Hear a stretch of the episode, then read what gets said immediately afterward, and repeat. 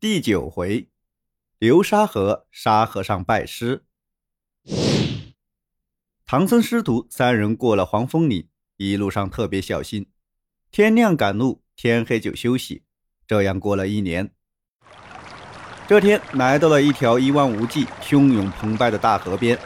悟空跳到空中一看，估计这条河少说也有八百里宽，不但看不到渡船，连个人影也没有。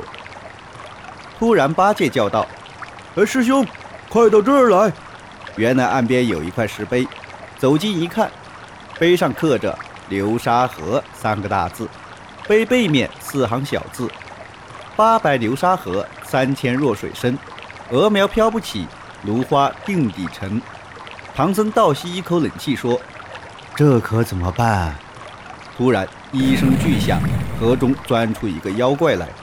那妖怪朝唐僧扑了过来，悟空慌忙护住师傅，八戒挥着钉耙与妖怪在河边打了起来，半天仍不分胜负。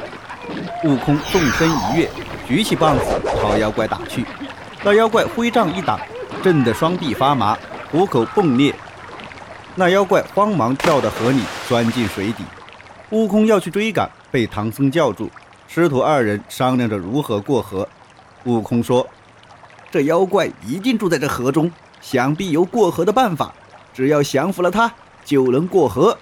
八戒连忙说：“俺老猪原是天河里的天蓬元帅，还是让我这懂水性的去收拾他吧。”八戒念了个避水咒，脱了衣服，拿着耙子钻进水府。妖怪举棒便打，两个人从水底打到水面，又从水面打到水底，整整两个时辰，仍不分胜负。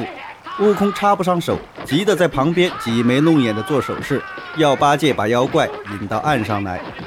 八戒正打到兴头上，哪能看懂悟空的意思？悟空急了，忍不住一个筋斗跳上云头，变成一只恶鹰扑落下来。那妖怪忽然听到头上有风声，抬头见悟空对着自己冲下来，就收起宝杖，一头扎进水里，再也不出来。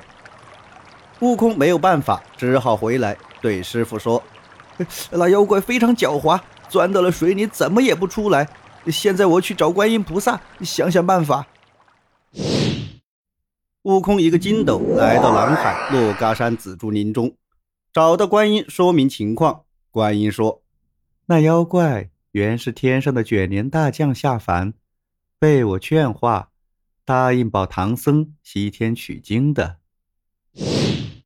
观音菩萨派木叉行者带着一个红葫芦和悟空来到流沙河。木叉行者驾云来到河面上，高声喊道：“悟净，悟净，取经的人就在这儿，快点出来跟师傅去吧！”那妖怪听到呼喊，急忙钻出水面。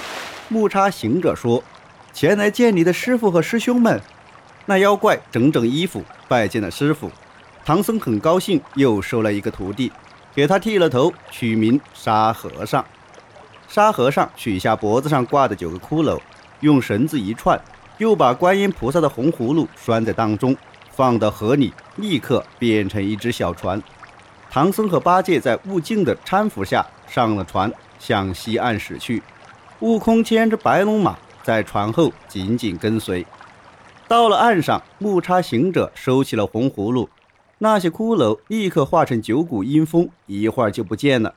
唐僧拜谢了木叉行者，又向南边谢了观音菩萨，然后才跨上白马，带着三个徒弟又向西赶路。